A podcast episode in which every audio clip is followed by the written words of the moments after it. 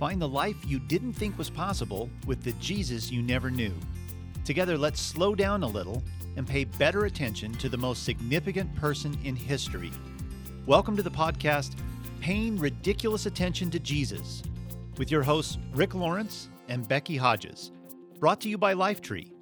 Visit us at JesusCenteredLife.com.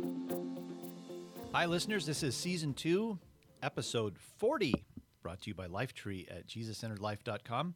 Welcome back to our series in October about the supernatural. Can you make a scary sound when I say that, Becky? I don't think I know any scary sounds because I don't watch scary movies. That is shocking that Becky knows no scary sounds. I almost was like, I was gonna make one, but I was like, actually, I think that's the Batman. Mm. Ooh. Yeah, it's okay, like that. ghosts. See, There. Okay. Now I've given Becky one scary sound she can use watch scary movies ever. at some point. Yeah, they don't actually make that sound in the contemporary scary movies. Either. I feel like I literally close my eyes as tight as I can all through October because everywhere is spooky stuff, and I just I can't. I hate You, Halloween. you know, I'm in a neighborhood that has its own like a private Facebook page where they post stuff to sell and messages to each other and stuff. It's it's you probably have one of these services in your area. It's called Nextdoor. Uh, I get these notices sometimes. I don't know why. Some things come to my email box and some don't. But one came to my email box that intrigued me, so I opened it. It was a mother asking if anyone in the neighborhood had a copy of Friday the 13th because her young daughter wants to have a scary movie night. I'm like, do you know what's in that movie? is that is that the sort of fear you want to seed? Yeah, I'm not a I'm not a horror movie fan, but I do know what scary sounds sound like. They sound like ooh like that. So if you missed last week, we kind of uh, laid the groundwork for the whole month by doing a whole podcast on what what is the supernatural anyway. So if you missed that, go back and check out episode 38. Now this one is 40 because it, between this one and 38, we're going to releasing episode 39 as sort of a special little 15 minute bonus, which is a an interview that I did with a woman who out of the blue bought 2,000 copies of our Jesus centered Bible for her church. So I had to contact her and find out what's going on there. what are you doing?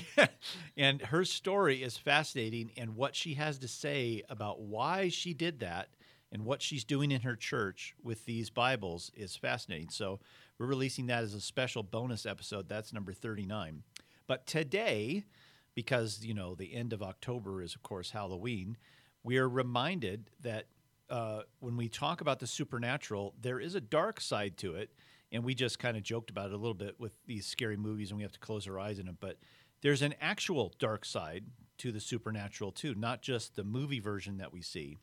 Uh, and we we go to see movies like that, according to psychologists, because they help us to sort of out our fears and sort of practice responding to our fears without having to actually face the fear that we're watching. So we, we sort of out our real our real fears by watching fake fears. I, I hope that makes sense. But Jesus treated the reality of these dark supernatural forces around us as expected and normal. He didn't read about them in Harry Potter.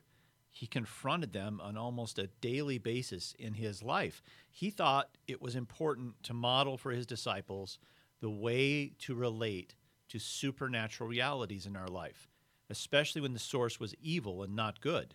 Um, I, my close friend Bob Krulish always used to say this. Just I I think I've mentioned this in the podcast before, but it always still arrests me whenever I think about it. But because he actually naturally did this sometimes in in normal conversation, he'd just stop and say, "Hey Rick, how's your relationship with Satan today?" And he said it with a straight face. He wasn't joking. He he really wanted to know. And the first time he did it, I said, I kind of stammered and I laughed a little bit uh, uncomfortably. And I said, Well, uh, what do you mean exactly? I've never had anybody ask me that. And he said, Well, all of us have a relationship with Satan. We, you know, we go through our day influenced by the supernatural reality that there is an enemy of God in the world. And Jesus made it perfectly clear over and over again that this enemy is real and not just part of our imagination. So the supernatural is by definition something unusual. So what makes for, you know, bad unusual and good unusual? So today what, what we're going to do is uh, sort of unmask these dark supernatural forces, kind of the way in the movie The Wizard of Oz, Toto pulls back the curtain on this frightened old man behind the curtain who's pulling all these levers and projecting himself as this fierce and terrible wizard. But Toto pulls back the curtain and reveals that he's really not any of the ways that he's trying to portray himself. We're gonna we're gonna do that with the dark supernatural forces that surround us in life, and we're gonna do it by paying attention to Jesus and how he interacted with these forces and what we can learn from him. And there's also this other dark side to the supernatural that we don't actually often talk about because some of us have had some bad experiences with things that are supernatural or with people who sort of traffic in the supernatural. We've had our own painful stories. And in fact, it's a, interesting that Becky and I have very similar stories of painful encounters with the supernatural when it was done in a very um, inappropriate and immature way. Becky, why don't you tell your story and then I'll tell mine? Well, I my husband and I go to a church that's um, a little more on the charismatic side, and I intentionally wanted to go to a church that was a little bit more on the charismatic side, just because I'm a more of a studier by nature, and so I wanted to have that. But one time we were, they had a guest speaker who came, and he decided that for the entire hour and a half that he um, commanded the stage that he was going to walk around and just speak prophetic words over people. And on that particular Sunday, I had brought a friend with me who had never been to this church before. So, oh, happy day. We're sitting there and he's walking around the room and literally my in my head I'm like don't come over here. Don't come over here. Stay away. Do not come over here. And and literally he's walking up to people and you know, there was this couple. This this was like by far the worst one that I was just like, this is not okay. He walks up to the couple and he looks at the husband, and he's like, "You know what you're doing wrong in your marriage. You know what it is, and you need to you need to address it with your wife today." and then he walked away, and it was just like. That was the most shameful, humiliating thing I have ever seen in a church service. Um, it was just, it was gruesome. My husband, I think, was cl- like, we kept having this like under our breath conversation, like, should we just get up and leave? Hmm. Or if we got up and leave, would that look weird? Like we we we were debating for the whole time. Would he come after you then so and, and, and, reveal your secret oh sin? My gosh, we just we did not we did not want to be there. It was really horrible. You know what's uh, embedded in that story, and th- this is why I resonate with that story so much is there's a violation that happens in the midst of that story. You can say, oh, uh, this person is taking a risk in faith to try to help and convict someone. I'm sure that's what he was thinking. Yep. But we know when you hear this story that there's some kind of violation. Because there was no permission. Yeah, and we'll talk about that in a little yeah. bit. Uh, my story similar. I when I was in college, I had a rough first year of college, and I had some people reach out to me who really befriended me and welcomed me at a time when I really needed it. And they went to this small charismatic church in my college town. I'd never had any experience with a charismatic church. And uh, I think I mentioned before that the whole idea of going to a charismatic church uh, frightened me uh, because of the length of their of their sermons and the length of the worship service in general, and the atmos- the sort of charged atmosphere of weirdness that happens sometimes in charismatic churches. But I liked these people, so I went to their church, and I really did thrive there for the year or two that I went to that church because these people actually believed that Jesus said and did things in our everyday life. And but I had I had been there going there for about a year and a half, two years. When one Sunday I, I went alone. There weren't my friends weren't there, and so I just sat alone.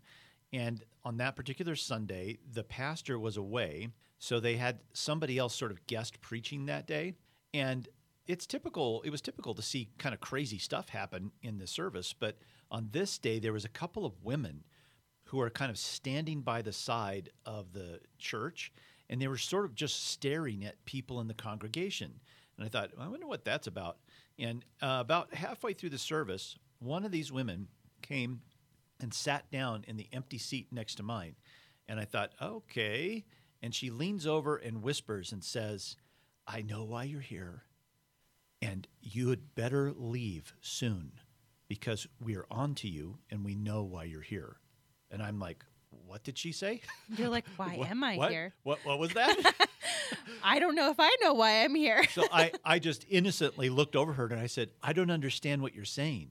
So she leaned back over and she said, I know you're a representative of the enemy, and I'm here to tell you to leave. And I'm like, uh, I don't know what you're talking about. And so she kind of looked frustrated and she left and stood over at the side and whispered something to her friend. And I kind of I made it through the whole service because, like you, I thought, should I just get Do up and leave? what do I do now? if you go, it might make you look guilty, like they were right. right. Like, oh yeah, the enemy. We've expulsed the enemy. But I think what had happened is simply, uh, I was a college kid. I wasn't, uh, you know, part of a, a, a family. The families were mostly what came to that church, and those two women just weren't familiar with me. And so that morning, they felt that the Spirit of God had told them that there was going to be enemies in the flock, wolves in the midst of the flock, and that they were supposed to find them and out them and tell them to get out. So, because they had never seen me before, they made this assumption that I must be one of these wolves. And it was it was literally I, I remember I was trying to understand emotionally what this experience was like. For me, it was like spiritual rape. It was like somebody violating my boundaries in a profound way, and I couldn't shake the feeling of this experience. So I did eventually go meet with the pastor once he had come back from his trip, and I told him about the whole experience. And he apologized profusely, and essentially what he said was, "I need to talk to those women because they they handled this extremely immaturely."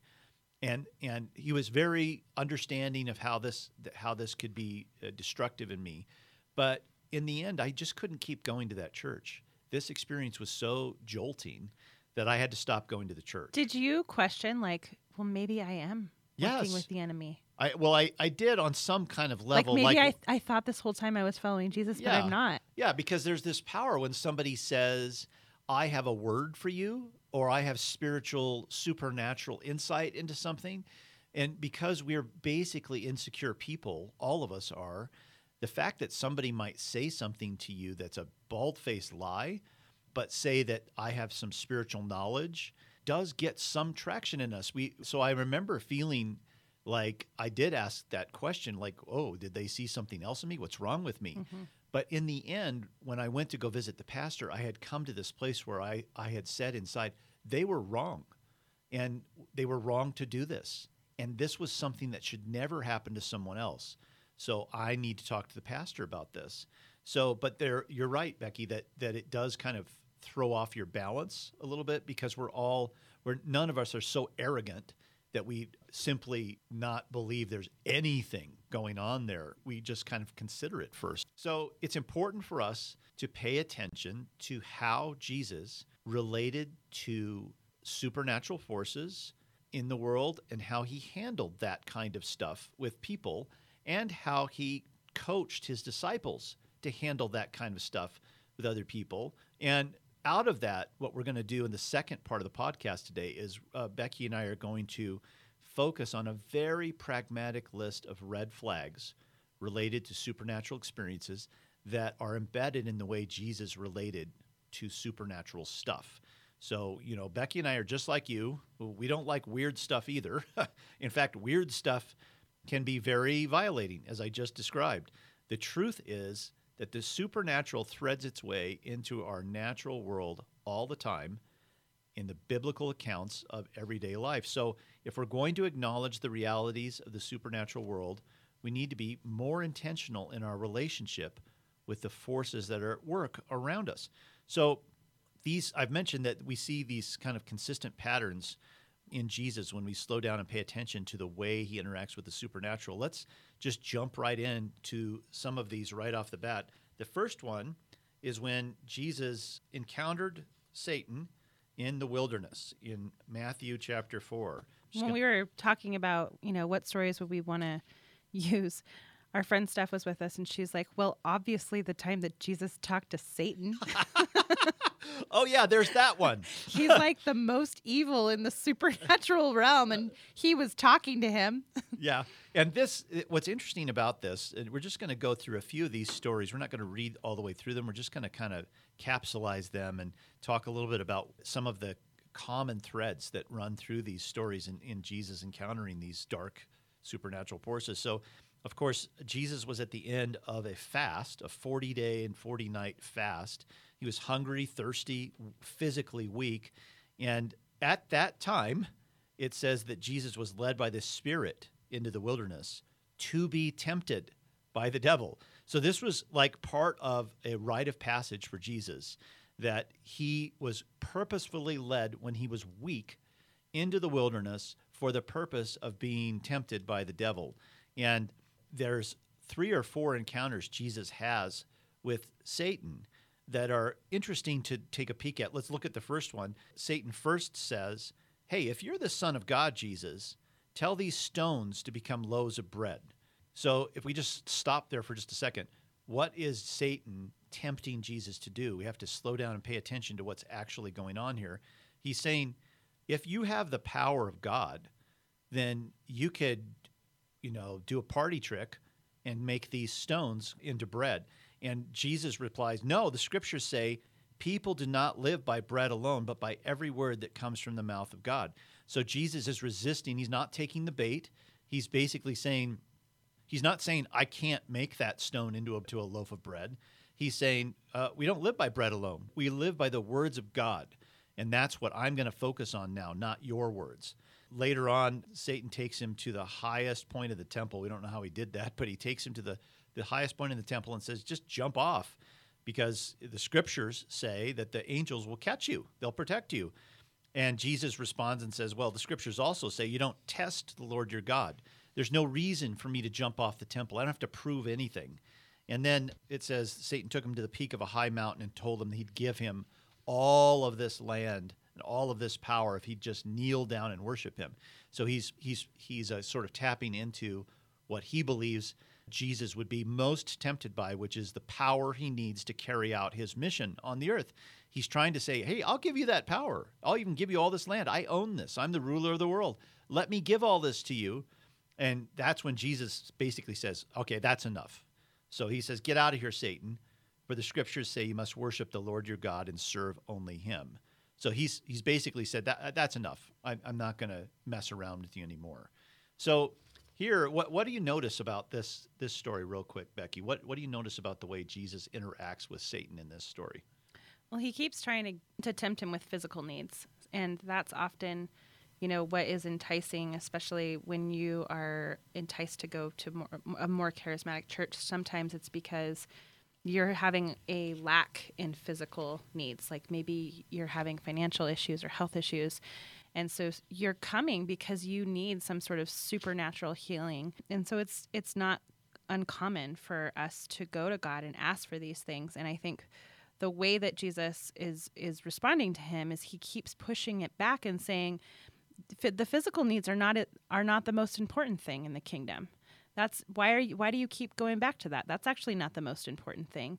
We're supposed to live by the word of God. We're supposed to live by um, the commandments. We're supposed to live by this essence of God that lives in us, not by the things that are physical. And I also, you know, I think that tempting Jesus with power, I like that Jesus was so like get away. you know I don't actually care about that. I I already know what's more valuable. Um, and it's not all of the stuff that you just listed off of here. That's he, good. He wasn't yeah. really. He was just like, you're missing the point. Yeah, and we know that he's awake and aware of the agenda that Satan has in tempting him. So he outs that agenda repeatedly. He basically looks behind what Satan is trying to say to him to understand what is motivating him to say this to me, and then he attacks that motivation. He's also quite relaxed, and we'll talk about this later as well. Jesus is quite relaxed in the way that he relates with Satan in this. He's not really wrapped up, he's not panicking, he's not sweating it out. He's simply responding almost conversationally to these temptations and what Satan is trying to get him to do. So the next one we want to take a, a, look at here is in Mark chapter 5 when Jesus heals the what is called in some Bibles the Gerasene demoniac.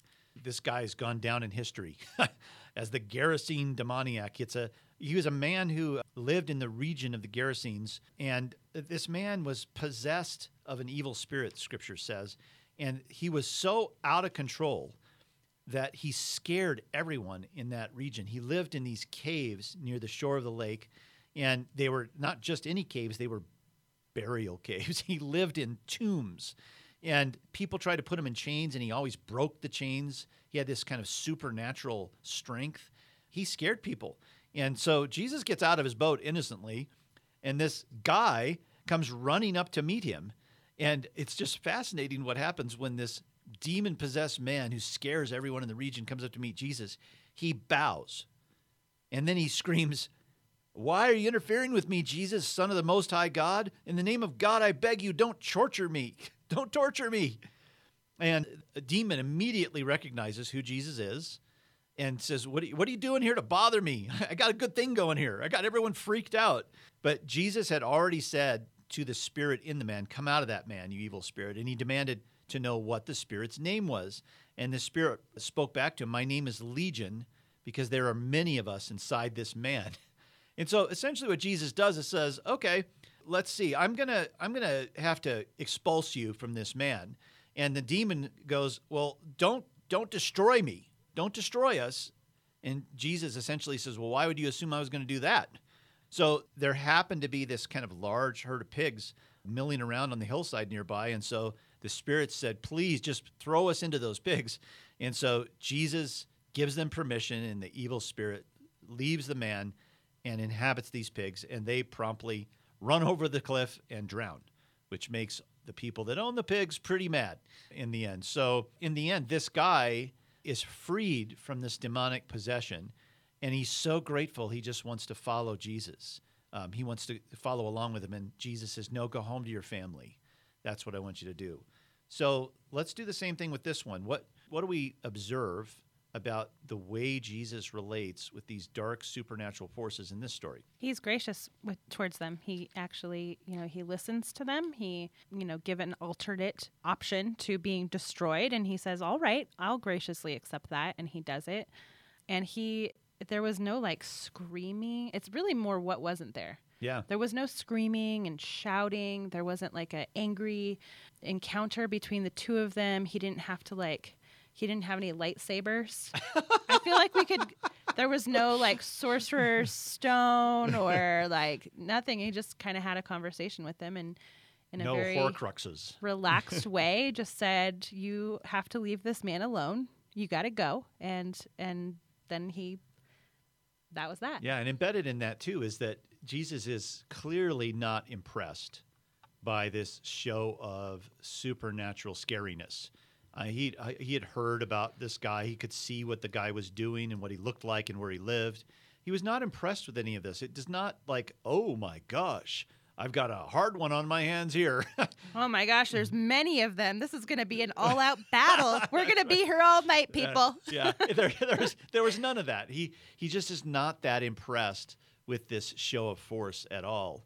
Uh, it's interesting. Let's go to Mark nine, where here's an interesting story about the disciples encountering a man who is using Jesus' name but not actually following Jesus, and they have a I think a real question like, "Hey, uh, is this okay, Jesus?" So let me just read to you this one. I'll read a little portion of it instead of just condense it. So John said to, to Jesus, "Teacher, we saw someone using your name to cast out demons." Okay, so just get into the shoes of John. They saw somebody literally expulsing demons from somebody using the name of Jesus like it was an incantation. Somebody who doesn't really know Jesus, but thought that maybe the name of Jesus had power, so he was using it to expulse these demons. So John says, But we told him to stop because he wasn't in our group. we told him, No, you can't do that. You're not part of us. And then Jesus' response is, is animated. He says, No, don't, don't stop him. No one who performs a miracle in my name will soon be able to speak evil of me. Anyone who's not against us is for us. So if anyone even gives you a cup of water because you belong to the Messiah, I tell you the truth, that person will surely be rewarded. And then he says an interesting thing right on the heels of this. But if you cause one of these little ones who trusts in me to fall into sin, it'd be better for you to be thrown into the sea with a large millstone hung around your neck. And he goes on about other things that would be better for you than if you caused one of these little Like ones to stumble. Cutting off your Yeah, limbs. yeah, that's that's not good. It's kind of a weird passage. Yeah, but it, it is a weird passage in the sense that you would expect, uh, kind of on the front end, Jesus might say, "Hey, that guy's that guy, he's not with us, so he's just using my name like like it's a magic word. That's not good." But instead, Jesus says, "He's if he's not against us, he's for us, and if he's using my name and experiencing the power of my name." it won't be long before he has uh, friendly feelings toward me. Like he he'll come to love me. And he'll have an undeniable understanding of, of his power. You know, I mean, wow, look at what I'm experiencing. This man must be the Son of God because it's working and I don't have any power. I know it. But then he adds this little P.S. right after that, which I think you know, Becky you pointed out the other day when we were talking about this that I think is fascinating. He's saying even though that's true, he better not cause you or he better not cause any of these little ones to stumble by using my name or using the power of who I am. That is not going to go well for you. So he's just not he's not open-ended about all this. He has boundaries around around this, but he's saying, "Hey, if this guy is working for us, setting captives free, then don't stop him. However, don't screw up. Don't use this power in an inappropriate way to damage or hurt people because then I'm going to come down on you like a load of bricks. So it's interesting, even thinking about that relative to our stories. The reason I went back and talked to the pastor of the church is because I felt like those women needed to be held accountable. There needed to be some weight dropped down on their shoulders about what they had done so that they wouldn't continue to do that. Um, it's not okay with Jesus that people use supernatural power or claim to in very immature and irresponsible ways. So let's do um, just a couple more and then we'll transition here. The next one is with the disciples. It's from Acts chapter 8, and it's uh, this encounter with Simon the magician. This is in Acts chapter 8, it's in verses 9 through 24. And we're just going to summarize this. So the disciples run across a, a man named Simon who was a self described magician. Philip is out healing people and preaching the gospel, and they see this guy, Simon, who'd been a sorcerer, and he, he's, he's so powerful. And I don't know if he had, if he was an illusionist or he actually had supernatural power that did not emanate from God. But this man was so extraordinary that people called him the Great One, the power of God. He was like the David Blaine of his of his time. People just couldn't figure out how he could do these powerful things. And this guy Simon uh, happens to see Philip healing people and casting out demons, and he goes, "Oh my gosh, how is that guy doing that?"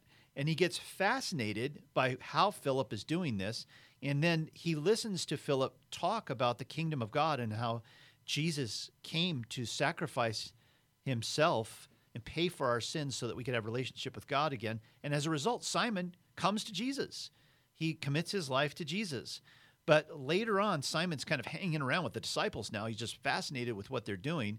And he thinks, how can I get the power that they have? So he goes, let me have this power too, so that I may lay hands on my people and they will receive the Holy Spirit.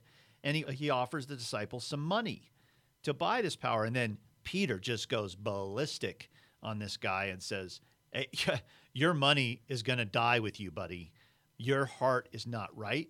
You have bitterness and envy in your heart, and you're going to be destroyed because of this. And Simon goes, Oh no, please don't let any of this happen to me. Please pray for me. So here's this story of a guy using power, uh, obviously supernatural power, and he gets fascinated, wants to buy it, kind of use money to gain this kind of power so that he can do even greater things than he has been doing. And Peter just comes down on him. So, what did you notice in that one, Becky? Well, I think it's interesting because there's a couple of things. You know, obviously Simon came to Jesus. They make that clear. Like he he he said, "I'm going to follow Jesus with my life." But then they hadn't received the Holy Spirit, which is a, a separate, usually mentioned as a separate event. but it's interesting to me that he immediately wanted to buy it. And part of that is probably because it was his it was his trade. That's how he had been making money. And so he's like, I could probably make more money if I had this. But just also, Peter's response is just so harsh against Simon. I kind of, I don't know, I have a little bit of sympathy for Simon because I could see this heart that's like, I want to follow Jesus, but he's just confused. He just seems really confused about all of this. And maybe it's because it's his job is wrapped up in supernatural stuff. And so he's not quite sure. But then I, I love that at the end, his heart is, no, I don't want that to happen to me. Please help yeah. me. You know? And I think part of this, what you're saying too, is that it's important for us to consider the foundation for which you're pursuing something like this. Peter was angry because this supernatural power was not a, you know, whoa, look at us kind of thing. They were very pragmatic and on point. We're here to set captives free because that's the mission Jesus has given us. You have a totally different set of motivations, buddy, and this is not going to go well for you because this is real power. We're not playing around. And in a sense, this sharp rebuke is helping to set a new boundary in this guy's life here's a guy that's had no boundaries relative to faith in Jesus, containing this interest in the supernatural, and Peter's just set one for him in a very visceral way that this guy's not going to forget. So he's trying to say, "Hey, th- th- this is, it's important what your motivation is." So um, I'm going to remind you to consider your motivation before you keep doing this. The last one I wanted to just take a quick look at here is actually not an encounter with a supernatural force, but I think it it has great value in helping helping us to understand Jesus' point of view relative to dealing with the supernatural. And it's in Matthew 8, 5 through 13. It's this encounter Jesus has with the centurion or a Roman officer. And this Roman officer comes to Jesus and says he has a servant who's lying in bed, who's paralyzed and in terrible pain, and he's begging Jesus to heal his beloved servant. And Jesus at first says, Well, I'll come. Of course I will. I'll come and, and heal him. And the officer says, I'm not worthy for you to come into my house. All you have to do is say the word, and I know my servant will be healed because I'm a man who understands authority. So I get it, Jesus. All you don't even have to come. You just say the word. And Jesus, this I just love this. It says in verse 10, when Jesus heard this, he was amazed. So it is possible to amaze Jesus. And this guy did. And the reason he's amazed, Jesus goes on to explain to his disciples, is that, hey, this guy understands what's happening in the unseen world, in the supernatural world. He understands that authority rules in this world. And because of his position as a Roman officer, he understands how authority works. I tell this guy, go there, and he does. So he he saw Jesus for who he really is, and he thought it was possible for Jesus to just simply speak out a word of healing, and that power would go across, across the vast distance between Jesus and his servant, and that servant would be immediately healed. This is what Jesus was amazed by. He was essentially saying, Hey, this guy gets it. How did he get it? That's amazing that he really understood how things work in the kingdom of God. They work by authority. And so does our relationship with all things supernatural, particularly the dark side of the supernatural. I had this experience. I interviewed a counselor for a, a book I wrote a while back called Shrewd. And this counselor uh, was a normal, everyday, conventional counselor who also had had some special training about dealing with demonic kind of influences and obsessions in people. So he had a kind of a clientele of people that sometimes had demonic issues in their life. And he had gone through a great deal of special training on how to respond to people like this. And so I wanted to talk to him to see how he did this. And what startled me in him as he was telling me stories of how he encountered people was how utterly relaxed and calm and almost like an accountant this guy approached these things. There's nothing theatrical about this, and we'll talk about that uh, a little bit uh, in a little bit as well but he was calm and relaxed about this guy, about about the people that he met. He would calmly, sometimes he would calmly ask, "Okay, demonic presence, what's your name?" And if the demonic presence didn't want to answer, he just persisted. Oh no, I'm saying, what's your name? And the way he always ended these encounters, which has always stuck with me and took me by surprise, is he would say in the end, when he was speaking directly to these demonic presences, he would say directly to that presence, okay, now you need to go where Jesus tells you to go. You have no choice. Just, I'm giving you over to Jesus. You need to go where he tells you to go.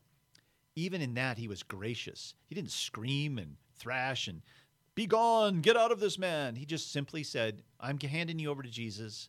You need to go where he tells you to go because you, you live under authority. So I've had experiences like this and listening to people who are operate in this realm where they model the same way that Jesus interacted with these dark forces. So, we're going to shift now into some basic ground rules for dealing with the supernatural. And we've come up with some some red flags that we think are important to think about. So why don't you why don't you take the first one there, Becky? Is there an environment where permission was given? You mentioned this before. Yeah, I think this is really important. And, and to clarify, permission isn't just they showed up at a church service or a small group at your house.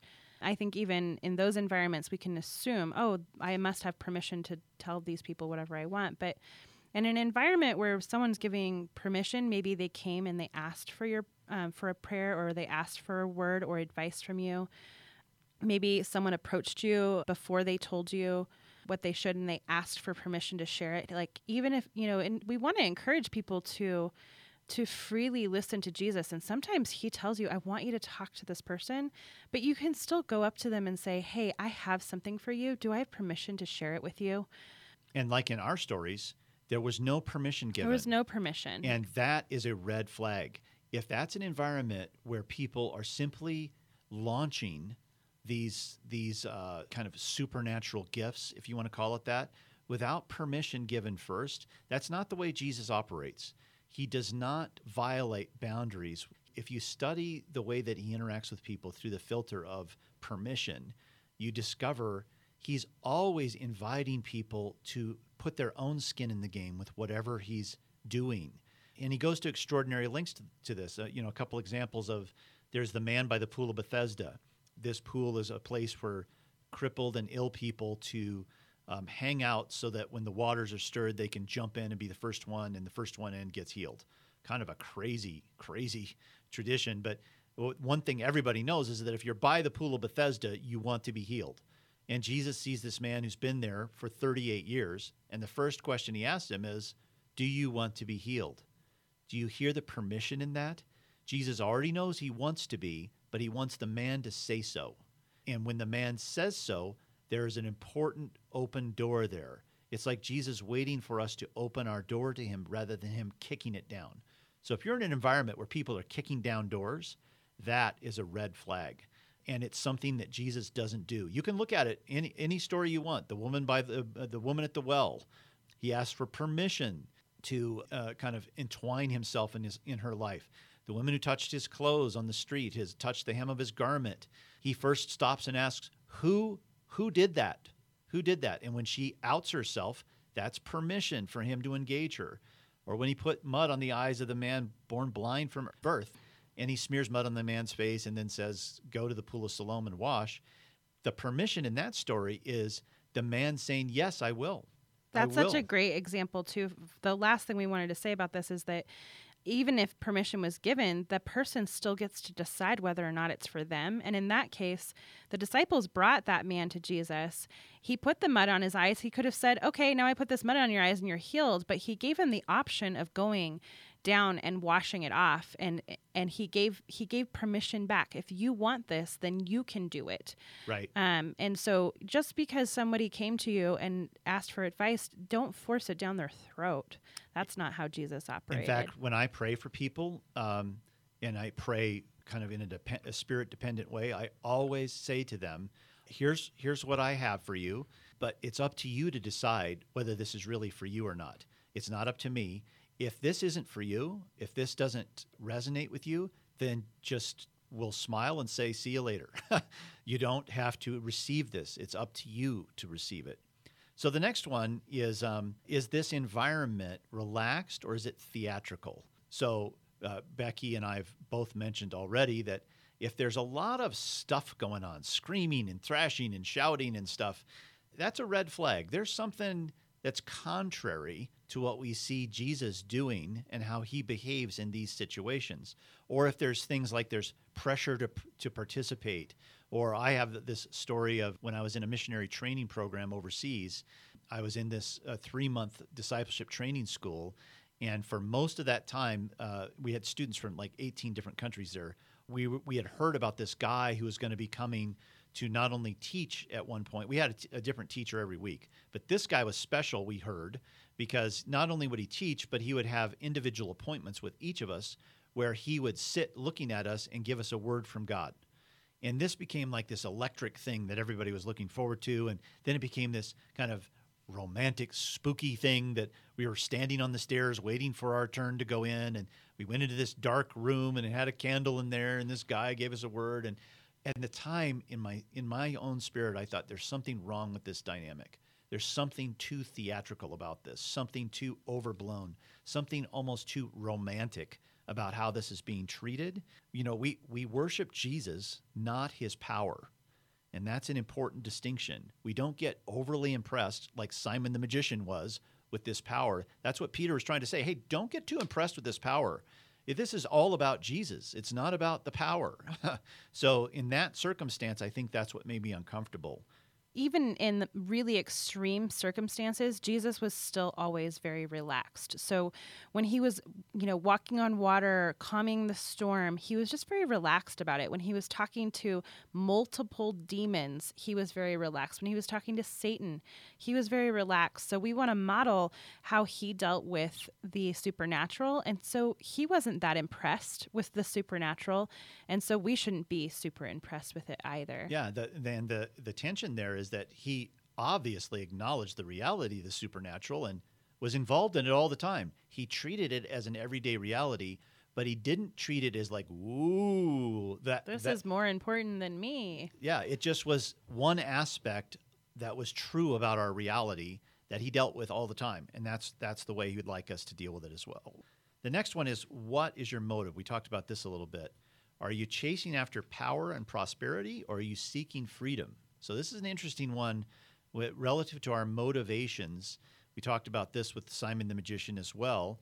Becky, you have some examples of this whole deal of, of motivation underneath the desire to use supernatural gifts or to have a supernatural thing happen to you. I now know too much about gold dust falling from the sky in church services. Um, you what can the Google, heck are you talking about? Go on YouTube and just Google it. But apparently, people have had circumstances where there have been a worship service and gold dust has fallen from the fl- the sky. Um, there's people who have experienced times when they were praying really hard in a church service and they, a diamond showed up in their hand. People had manifestation of gold teeth. But I think the the main thing is are are we coming to experience the Holy Spirit because we're looking for prosperity in our own eyes? Um, and I would say to beware of that because Jesus, if, if you look back on the encounter with him and Satan, he was not interested in prosperity. He was not interested in our physical circumstances here. He was always pointing us back to the kingdom. He was always here for one purpose, and that was to unlock cages. Sometimes he didn't even heal the, the physical circumstance but he was after the heart. And so when we're going into these circumstances, we should always be looking to set captives free. And there's some good examples here. Rick, you want to share? Yeah, there's the example of the rich young man who comes to Jesus and he wants to know what he has to do to to inherit eternal life and Jesus has an immediate love for this guy and isolates the rich young man's uh, central motivation, what he's invested his life in, which is his riches. And so Jesus says, Good, I know what to do with you. Sell everything you have and come follow me and give that stuff to the poor, give the money to the poor and come follow me. And the guy couldn't do it. So, what is Jesus doing here? He's trying to isolate the man, he's trying to out, drag into the light the man's central motivation. Instead of it being in the dark where it can't be dealt with, he's trying to get it in the light. And he had hopes for this guy that if he did this, that the guy would have an honest conversation with Jesus or have an honest change of heart or have an honest repentance over where he had been investing his life, but the man walks away instead. So you've already mentioned Jesus talking to Satan and talking to Simon the sorcerer. I think what we need to clarify here and make sure that people know is that, of course, it's fine. I do this all the time to press into Jesus and ask Him for help in Always. the everyday realities of our life. Always. Where, whether we're sick, whether we have uh, a financial need, Or what- you need a parking spot. or you need a parking spot because I've always maintained that if it matters to me, can I talk about it with him? Of course I can. He might say, I don't really, the inconvenience of not finding a parking spot is really what I want for you right now, Rick. I'm trying to surface something to you, so I'm sorry. I'm, I'm not going to go that route. But the fact that we can talk to him about anything and ask him anything is a good thing. But we have to remember that Jesus is after two things at the same time. He is always and everywhere when he encounters people, not only listening to their felt need, but also seeing their underlying need, their interior need. So he, ad- he often addresses the exterior need while he's simultaneously addressing the interior need. This is why, for instance, he got into trouble when a man who was sick was brought to him and Jesus saw him, and the Pharisees were right there watching this. And Jesus says, um, "You know what? I forgive your sins." And the Pharisees got went ballistic. Who do you think you are? And Jesus says, "Well, it's just as easy to forgive his sins as to heal his body. But just for the heck of it, I'll heal his body too." And he does that. So Jesus is there doing two things at once. He recognizes our need, the need we're aware of, but he also recognizes something else that's going on inside there. And sometimes when we come to him with our needs, he finds it more important to first address our interior need, whatever that is, before he'll address the need that we brought to him. So this is a pattern that Jesus has, and it's because he loves us and wants to do the greatest good in our life. So we have uh, one more here that, that's a red flag. Does the environment that you're in, this where there's supernatural stuff happening, does it traffic in shame and humiliation? And this is this is one we've already kind of mentioned in both of our stories. There was shame and humiliation. That is a huge red flag Huge red flag. because that is not the smell of the Holy Spirit. Shame and humiliation have nothing to do with the Holy Spirit. So I wrote myself a note here about the difference between acting on a nudge or a conviction or an insight from the Spirit and it's simply an arrogant assumption. And I think what happened in my story with these two women is they made an arrogant assumption instead of humbly responding to an insight from the Spirit or a conviction. Just because they didn't recognize who I was doesn't make me a wolf. So they made this arrogant leap in their approach to me. So so that's what led to the shame and humiliation. Anything else that you want to say about that? No, I think this is just a great way. I know a lot of, um, you know, we've been talking about this with the pigs, and uh, they were sharing some really fun stories of their own supernatural experiences. Some of them even had said, I've never told anybody this before. Um, and so that was really fun. Um, but, you know, a lot of, there was, you know, a few people that I, I just heard say, this is new for me. This is really pushing me to, to participate in this. And, um, you know, Rick and I totally understand why, because, like we've said, we've experienced some pretty negative aspects of it. And I mean, we shared each one story, but we have multiple stories that we could share with you of dysfunctional environments. But what we want to encourage you is don't swing the pendulum the other direction Yeah. because when you participate in the supernatural with Jesus, you experience him in a more intimate way.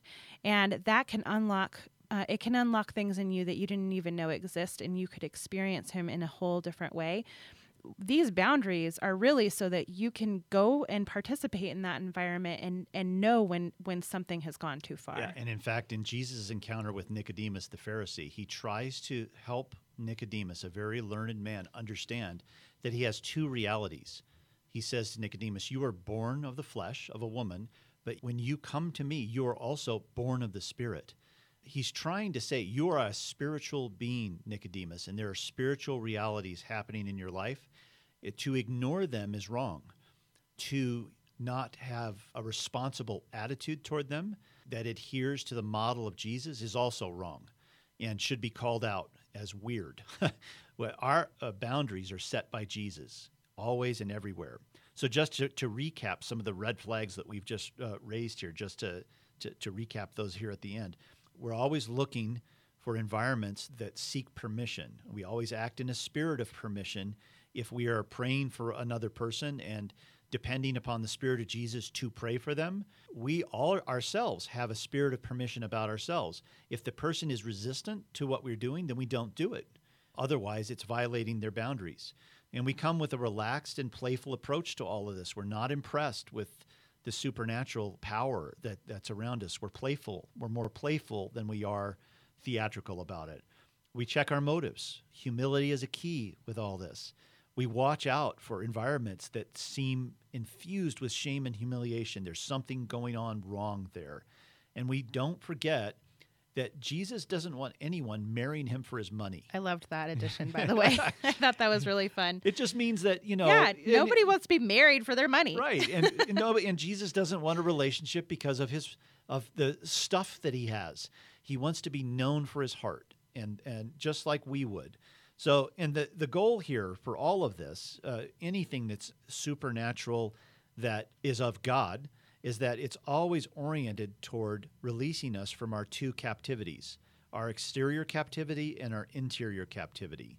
Uh, it's always oriented towards that. So, people who experience the supernatural power of Jesus are naturally drawn to him, as Becky has said. That this is what th- this is the magnet of how we ex- actually experience the heart of Jesus, because we only can experience Jesus spiritually. He he is not physically present to us. So the only way to really experience him is spiritually. So growing in our ability to live in the spirit supernaturally is a good thing because we'll come to know his heart even better.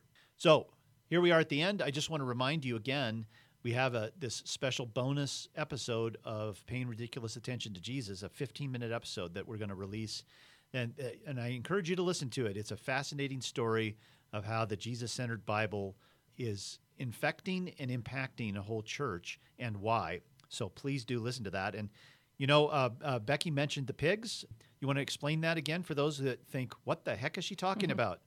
The Pigs is our private Facebook group where, for people who avidly listen to this podcast and um, to be in community, it's a place to go all in for Jesus. It's a real, um, vibrant community where people are praying for each other and loving each other and supporting each other. And you can find out more about that. Hey, thanks so much for listening. Also, remember that you can find out more information about the things that we talked about here today, but in further detail on the JesusCenteredLife.com. Find our podcast section, and this is season two, episode 40. This is Paying Ridiculous Attention to Jesus, a podcast from Lifetree. Subscribe to us on iTunes for the latest podcasts, and we'll talk to you next time. Bye bye. Bye.